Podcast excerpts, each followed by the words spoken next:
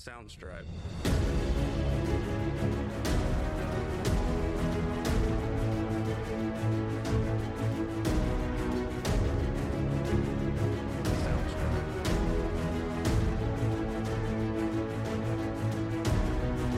The views expressed in this podcast are the opinion of the host and are meant to spark discussions. This podcast may contain series and larger universe spoilers. This season, I will be discussing Sarah J. Maas's most ambitious series, Throne of Glass. Please note that this podcast will cover topics such as depression, abuse, imprisonment, self-harm, death, and other topics that may not be suitable for younger listeners. Listener discretion is advised.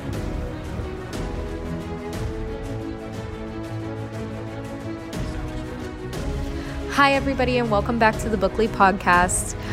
I'm starting off this episode saying that I'm really excited because I just put out my first video episode, and it was the reaction episode to House of Flame and Shadow, which is the Crescent City book. I put that up on YouTube for the first time, so I'm really excited. Also, I did something that I normally don't do, and I wrote into one of my favorite podcasts, which is Page Seven, which is on the Last Podcast Network, and I got shouted out by them. And it was just kind of awesome and really cool to hear someone shouting out. And I shared about how I came to do this podcast, which has been a little bit of a labor of love. If I haven't shared the story before, basically about a year ago, it was horrible timing. Right before my wedding, I got diagnosed with general anxiety disorder. I had to go on medication for it. I had to learn how to take medication and deal with the side effects of it.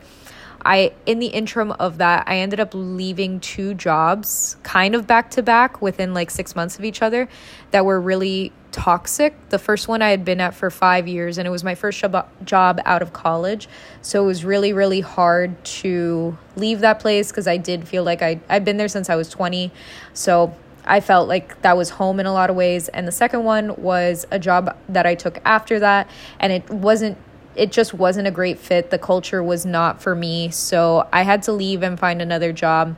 I'm so fortunate the job I had now allows me the time to put into my hobbies and into my passions, and it's really just made my work-life balance a lot more, and it's allowed me to finally put my creative efforts into something, which is how this podcast came about. I've been complaining to my husband for so long that I wanted to do something like this, and I finally did it, and here we are. This will be if we count the bonus episode, this will be the 7th episode in, and I couldn't be happier. I'm learning so many different skills that I never had. I've taught myself how to edit stuff. I've taught myself how to record a proper video. I'm having a hard time with the social media aspect of it, to be completely honest with you. I'm not understanding, the algorithms, and I'm having a really hard time with that. But nonetheless, I love sharing this every week, and I love just putting my creative efforts, not on paper because I write the script for it, but also just sharing my thoughts, and it has been received really well so far. Mad shout out to all my friends who have been so supportive, and my husband, who is doing everything to push out and tell everybody about my podcast. I couldn't have done this without any of them. So a little bit of housekeeping off the top. I'm changing the format of the episodes a little bit. Instead of them being so text heavy, they are going to be more open interpretation and opinion. That being said, when quotes are the best way to convey something, it's going to be said in quotes. But I hope to spend the majority of the time interpreting text and voicing opinions on it. So with that being said, let's get into it. We start this section of the book with a jump in time called the After. We don't know after what just yet. We just know that Celaena has somehow ended up in a prison wagon and that she has been arrested somehow. We also know that she is asking herself a question during this time. Had she brought this all upon herself? For this section, I want to ask the following questions, including, did Celaena bring this all upon herself? Did she ever treat Sam the way he deserved to be treated? Why does Celaena refuse to see Arobynn as a villain? And is Arobynn truly a villain? Chapter 1 opens 11 days prior to us learning she has been arrested and is in a prison wagon. She makes it clear that these are all her memories. She's in the theater watching one of her favorite performances that she would go to annually. She's dwelling on the fact that she's not there in the box that Arobynn has with him in her preferred seat. She's honestly kind of fixated on him instead of on the performance that she loves. We also learned Celaena did not tell Sam she was going to the theater. We know that Arobynn saved Celaena from almost dying when she was fleeing the siege of Terrasen, and that happened to her when she was 8 years old. So I understand her affinity for wanting to be close to Arobynn, especially since he spent the last 9 years taking care of her, providing for her, and making sure she grew up properly, I guess. So I understand her craving somewhat of a parental figure in her life. That being said, I don't understand, now that she's independent, continuing to obsess over him.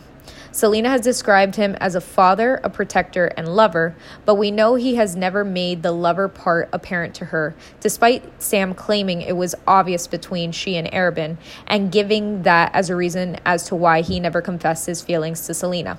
However, her thought process as the novel progresses are almost that of a scorned and abused lover towards Arobynn. She can't seem to fathom why he continues to hurt her and why he's doing the things that he is doing. In a previous episode, I mentioned that I think Arobynn has groomed Celaena somewhat to eventually, when she was old enough, form some kind of relationship with her. Whether it would continue to be this kind of master and submissive type of relationship where he would build her up and use her as his prized possession, or if he truly did form some romantic bond with her. Either way, I believe this sort of ambiguity and manipulation has left Celaena with an unclear view of Arobynn and is the main reason why she can't ever picture him truly betraying her, despite his actions proving the exact opposite time and time again. Later that evening, when she arrives back home, she finds that Sam isn't home. She's angry that he isn't home, despite her having gone out herself and not telling him where she went. Celaena tells us that she's not accepting any money from Sam to pay for the apartment. And then she says something concerning if you're looking at this in terms of being a healthy relationship. She says, quote, "It wasn't because she didn't want his money, though she truly didn't, but rather for the first time ever, this place was hers. And though she cared for Sam, she wanted to keep it that way." Okay, so for the first part of this, I totally understand wanting to have a place that is truly yours. I felt this when I first moved out of my parents' house at 22 and got my first apartment. At the time, I was in a pretty serious relationship and I wanted him to look for an apartment with me. However, I told him that while I wanted his input on the place, I wanted to live there for some time before we moved in together, if we wanted to go that route.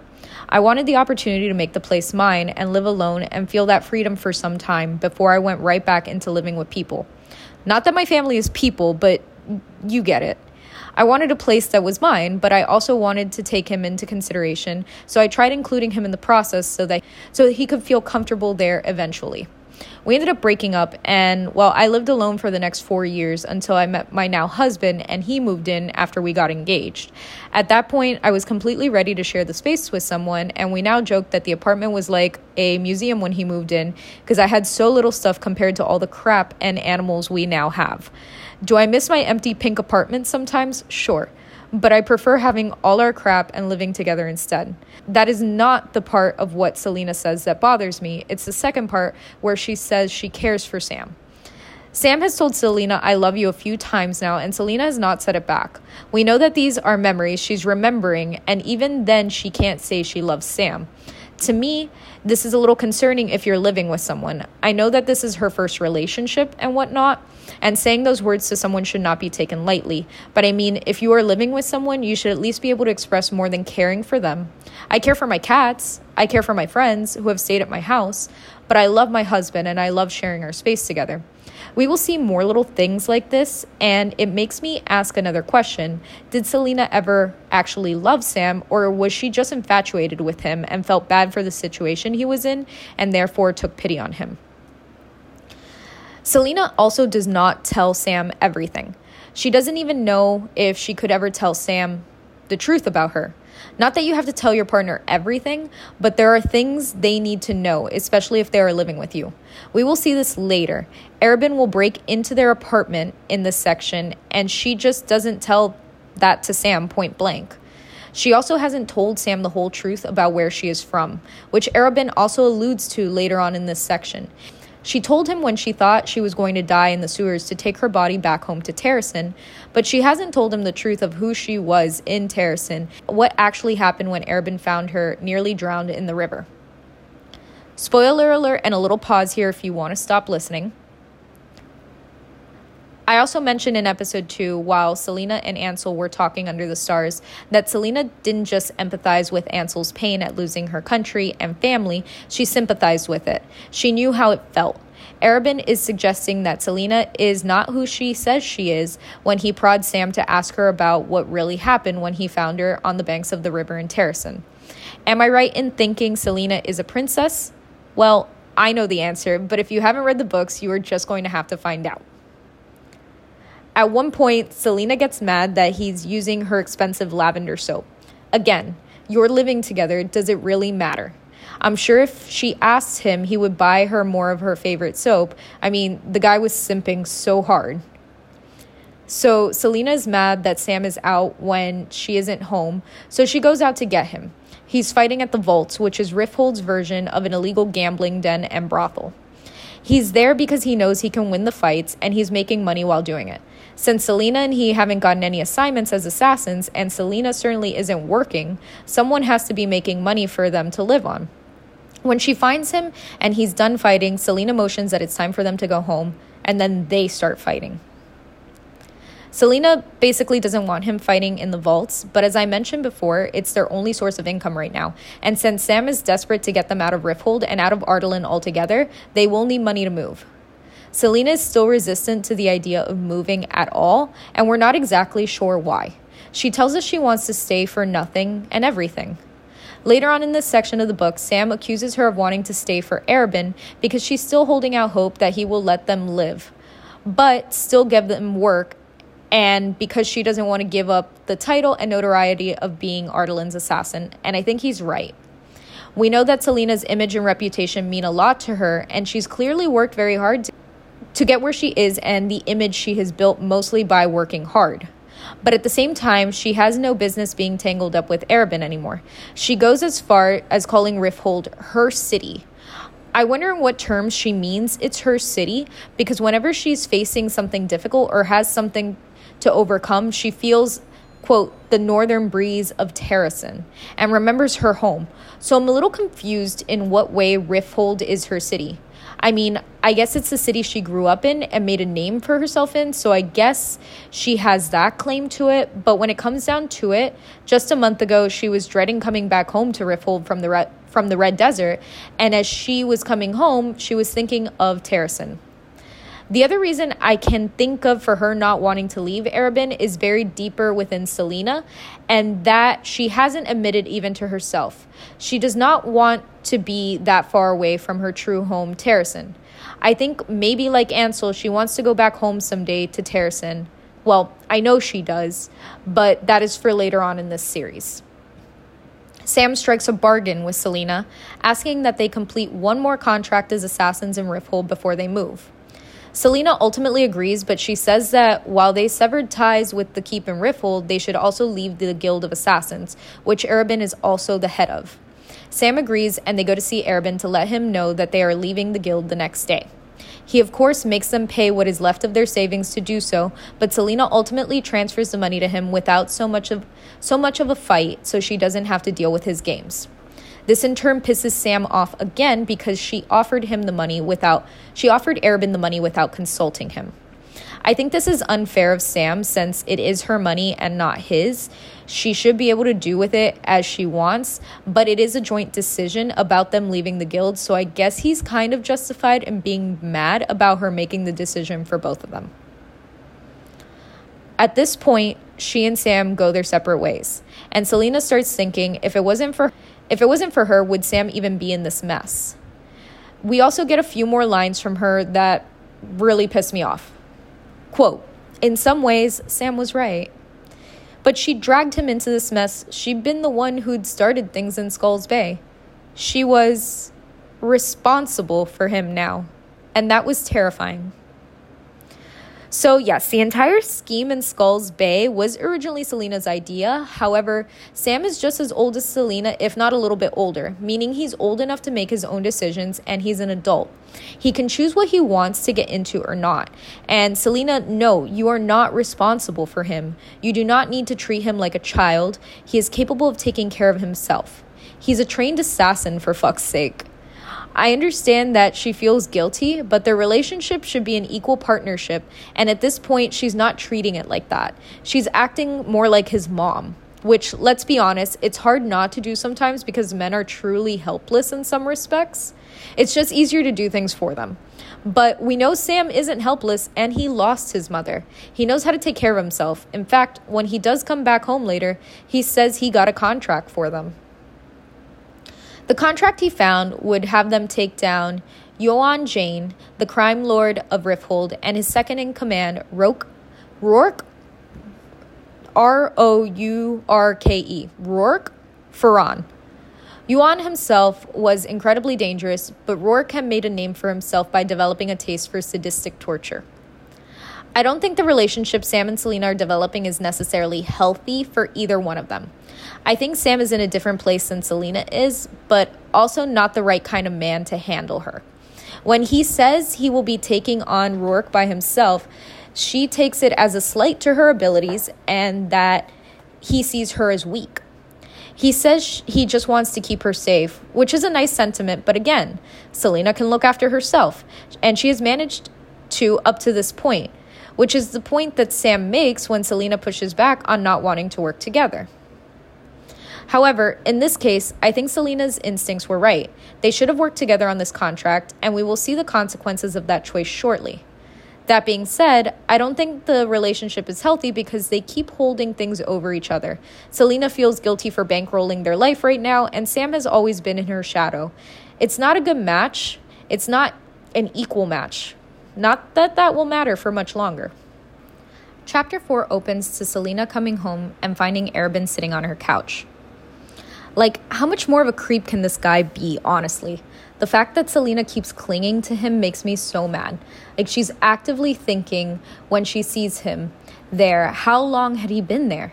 Had he gone through her things? And in the moment, she gets mad, but later on, she completely overlooks that. It's a violation of a place that was truly hers, and we will see that after this, she feels like it's not really hers anymore. Either way, he comes to warn her not to take the contract to take out Ioan and Rourke, saying he wouldn't even take on that contract. He tries his usual manipulation tactics by softening up to her after insulting her and begging her not to move away with Sam. In episode 2, I said that when the Mute Master teaches Celaena about how people channel their anger in different ways, I didn't think Celaena took the info in the right way. Arobynn tries to manipulate Celaena that he has her best interests at heart and that he actually cares for her. And I think he does in some really dark, twisted way. I think he actually does love her, but I think he loves her like a person can love an animal or the way a person may cherish a very priceless family heirloom. I don't think he actually loves her. He loves what she can offer him.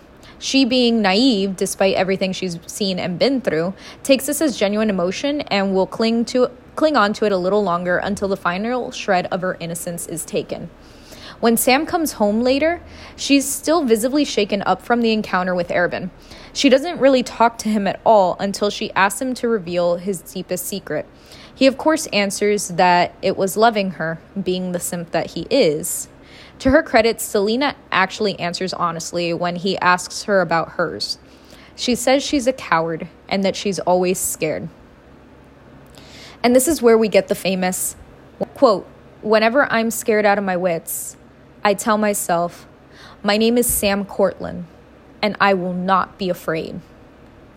This makes her feel better, but she still doesn't tell him that it doesn't help the kind of fear that she's feeling. Quote, "It wasn't the sort of fear she'd been talking about, but..." And Celaena let him kiss her until she'd again forgotten the dark burden that would always haunt her. I believe this is a reference to what happened to her as a child in Terrasen. She's carrying that burden with her now, and it's what she believes she's a coward for. More importantly, her admitting she is a coward is a first sign to us that the swaggering bravado and the huge ego are not really who Celaena is at her core.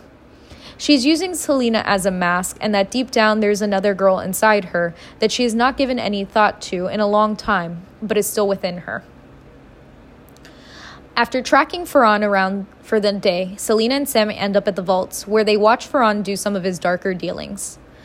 Celaena hates this place, as she observes it empty during lunch hours. She watches the girls who were not fortunate enough to be courtesans and the slaves employed in the vaults, and wonders if being a slave or a prostitute here would be better than being a slave at the labor camps of Endovier or Calcutta. She vows to one day burn the vaults to the ground. And what have we learned so far about Celaena and SJM? If Celaena is vowing this, it will eventually happen, and it will be spectacular. The next day, Celaena and Sam are preparing for him to go take out Farran that evening. She is sharpening blades, and he's planning his route when Sam brings up them leaving again. He tells her that he bought tickets for them on a boat that will take them to the southern continent. Celaena immediately freaks out and begins arguing with him that going to the southern continent wasn't part of their plan. As I mentioned previously, Celaena never told Sam that Arobynn broke into their apartment. So naturally, Arobynn approached Sam in the streets and told him about his little visit. Sam, being the best person ever, didn't even get mad at Celaena for not telling him. He simply bought them tickets somewhere where they would finally be free of Arobynn, so that he can have his proper relationship with her free of his strings. She eventually agrees that this is the best decision, and Sam tells her he loves her again, and she once again does not say it back. Instead, she says that she hates packing. So do I. The next night, Celaena is stuck waiting for Sam to get back from taking out Farran. She's obsessed with time, and time will become an important story element for the remainder of the book. She complains that the clock seems to be stuck at 9 p.m. She's desperate to do anything to distract her from worrying about Sam. He was supposed to be wrapping up by now, but they had agreed that she wouldn't go looking for him until at least midnight. Celaena only has so much self-control, and of course she leaves the house at 11. After searching for a while, she thinks that maybe he couldn't get it done tonight and he was obviously on his way home, so she goes back to the apartment. He wasn't there, and it was now 1 a.m. She's panicking now, thinking he will be home any minute. She paces until 2 a.m. and falls asleep at 4. Maybe he went and hid at the keep, since it was closer and safer. She would start looking again in a little while. She dozes off again. Early that morning, she takes off. She refuses to think that anything is wrong, and he will be back at home. She checks her pocket watch at noon as she gets back to the apartment and notices the door's unlocked. Except it wasn't Sam who was waiting for her at home. It was Arobynn sitting on her couch again. "I'm sorry," he said. The silence struck.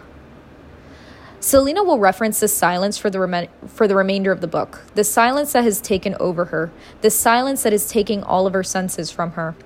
Obviously, this silence is grief and depression, knowing that something bad had happened to Sam, and it happened on her watch, because she would never let him have the spotlight. So he wanted to do this on his own. Knowing that she waited like she was asked instead of going and checking on him like she wanted to do. The silence, it struck. Arobynn tells her that they left the body at the keep as a message. She throws the clock that is on the mantel against the wall, shattering the decorative plates and scattering the silver tea set she had bought.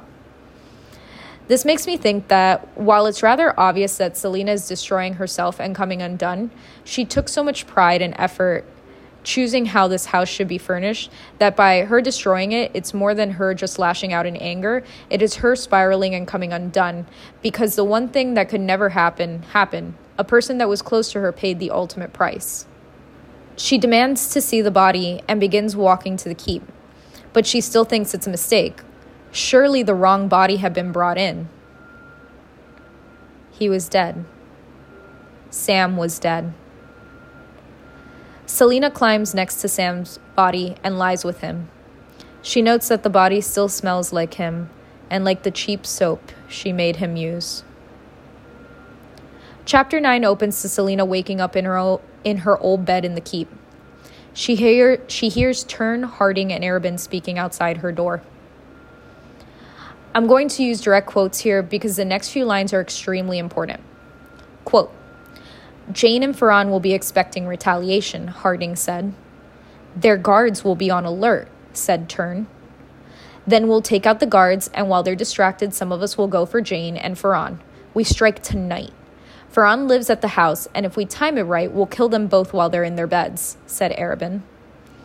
"Getting to the second floor isn't as simple as walking up the stairs. Even the exteriors are guarded. If we can't get through the front, then there's a small second-story window that we can leap through, using the roof of the house next door," said Harding. "Enough! I'll handle how to break in when we arrive. Have the others ready to go in 3 hours. I want us on our way at midnight," said Arobynn. This was enough to perk Celaena up, because if we know one thing about her, the girl loves revenge. And with her, it's not a dish served cold, but served warm as the blood of her newly killed targets. Of course she's going to go and be part of this takedown. This was her kill, not theirs. Sam was hers. She gets ready, finding her old weapons and clothes she'd left behind, only to find that she'd been locked in. Not a problem. She leaps out the window and creeps around the back of the house until she runs into Wesley. I love Celaena a lot. She's brilliant and fierce and brave and so many things I wish I could be. But she is not good about using her judgment. I've said it before and I'll say it again. Celaena is still a teenager, and she rationalizes and uses logic like a teenager. Right now in this moment, she's angry. She's so beyond angry that reason and intelligent thought are not available to her. She wants revenge. She was given a step-by-step plan of how she can exact that revenge, and she's going to go for it. And God's help anyone who stands in her way. And at this moment, it's poor Wesley, who, despite Celaena always being mean to him, is trying desperately to warn her of something going on. Quote, "Where the hell do you think you're going?" Wesley says. "Get out of my way. Arobynn can't keep me locked up." Celaena, hater of doors and locks for the rest of her days after this. I'm not talking about Arobynn. Use your head and think, Celaena. I know you want revenge. I do too, for what he did to Sam. Don't you understand? It's all just a... But she's done with his talking. She knocks him out using the pommel of her blade. I want to point out that throughout this entire sequence, and the fighting that is to follow, she's pointing out that the moves she's using are ones she learned with the Mute Master in the Red Desert. I don't think this is exactly what he had in mind when he trained her. Celaena reaches the house and follows the precise instructions that she had heard from Harding, Tern, and Arobynn, and with a graceful leap off of the roof next door, she lands in the room behind the window. But it's full of people, including Jayne, Farran, and many guards. Here she realizes it's a trick, but she doesn't realize just how big of a trick this really is.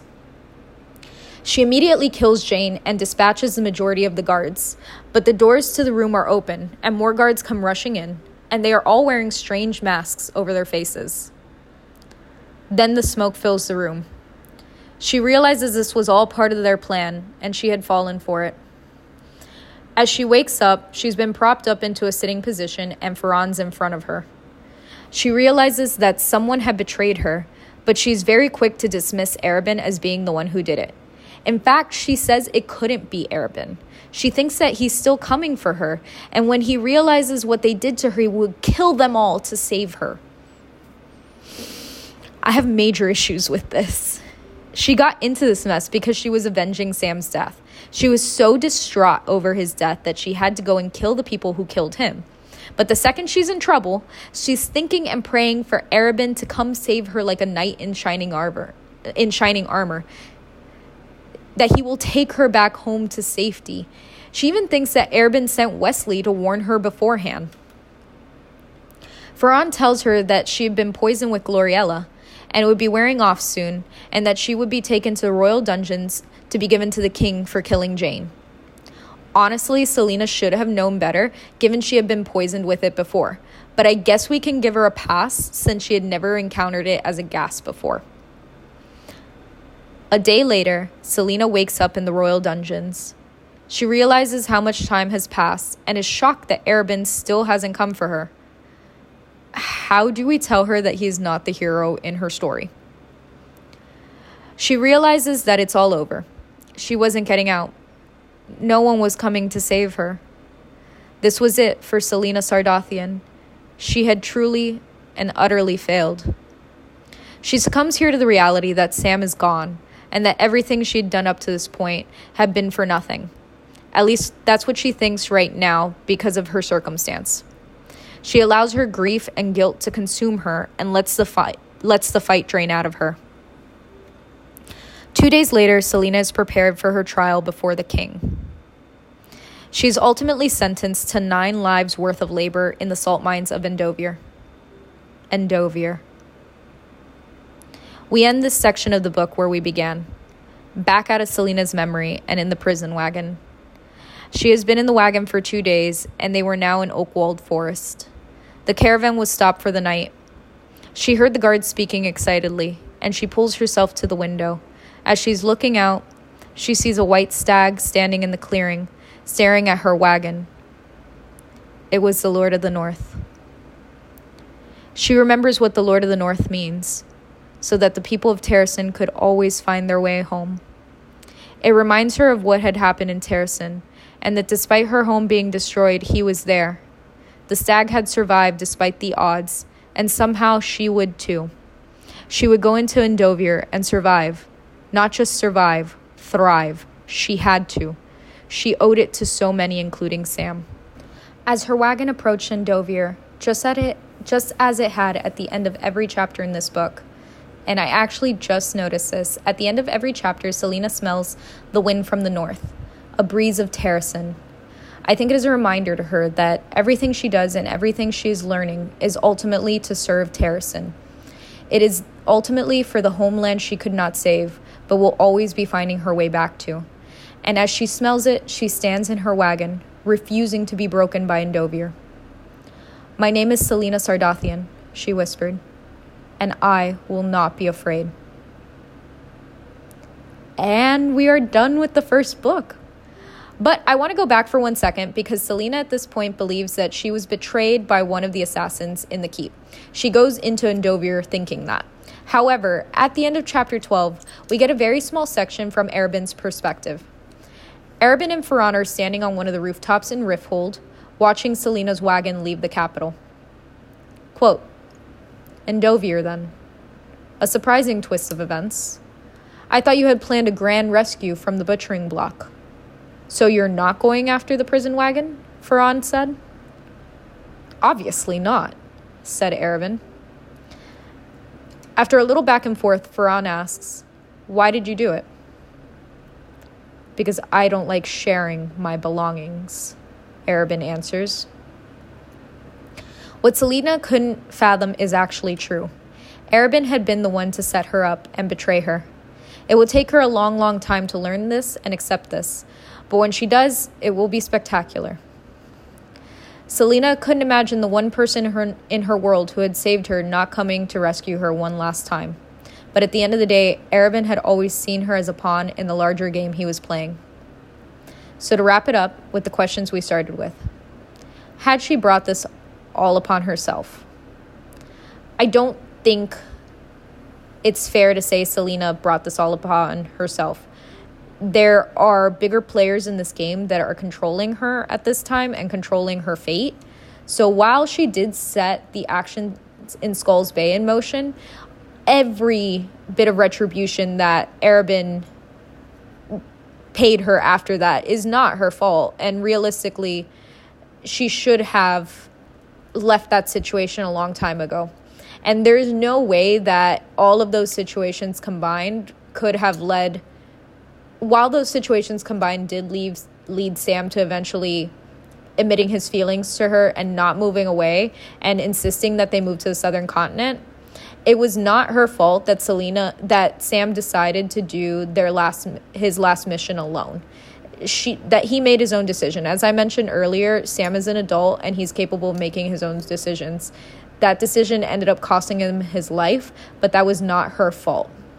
Did Celaena ever treat Sam the way he deserved to be treated? I don't think so. I think he deserved better. I just think it wasn't a good match for either of them. I don't think he was the type of guy that could handle Celaena ultimately, and I think she didn't treat him great to begin with. I think that she could have treated him better and just been nicer to him and told him honestly what her feelings were, but that's not how it went. I don't think it was a bad first relationship for her. I don't like the way it ended for her because that is something she's going to have to carry with her for the rest of the books, but it just wasn't a good relationship. They should not have been together. Sam should have moved away to Banjali like he wanted to, and Celaena should have carried on. But if she had carried on, I don't think she would have gotten out of the situation with Arobynn. So maybe it's ultimately a good thing that this happened, as well, as good as it can be considering Sam died because of it. Why does Celaena refuse to see Arobynn as a villain? He was the first person to show her kindness after she lost everything. He did care for her, and he protected her to some extent until he found it more valuable to use her. So her refusing to see him as a villain is kind of understandable because she's craving a parental figure or a protector or someone that she can lean into who she knows will always save her. I understand that.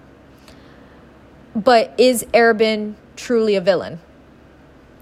No, he's morally gray, more towards gray. He's not all bad. He did save Celaena and take care of her. He gave her everything she could have possibly wanted in life. He just puts his own motives and advantages above people, even the people he says he cares for. Thank you all for listening this week. I want to thank each and every one of you for coming along on this journey each week.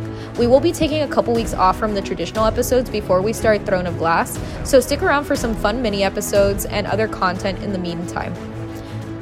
Please start reading Throne of Glass, and please read up to chapter 11 in Throne of Glass or page 77 in the paperback. Hi, Bookly Babes. If you are enjoying this podcast, please consider sharing it to someone who you might think would enjoy it.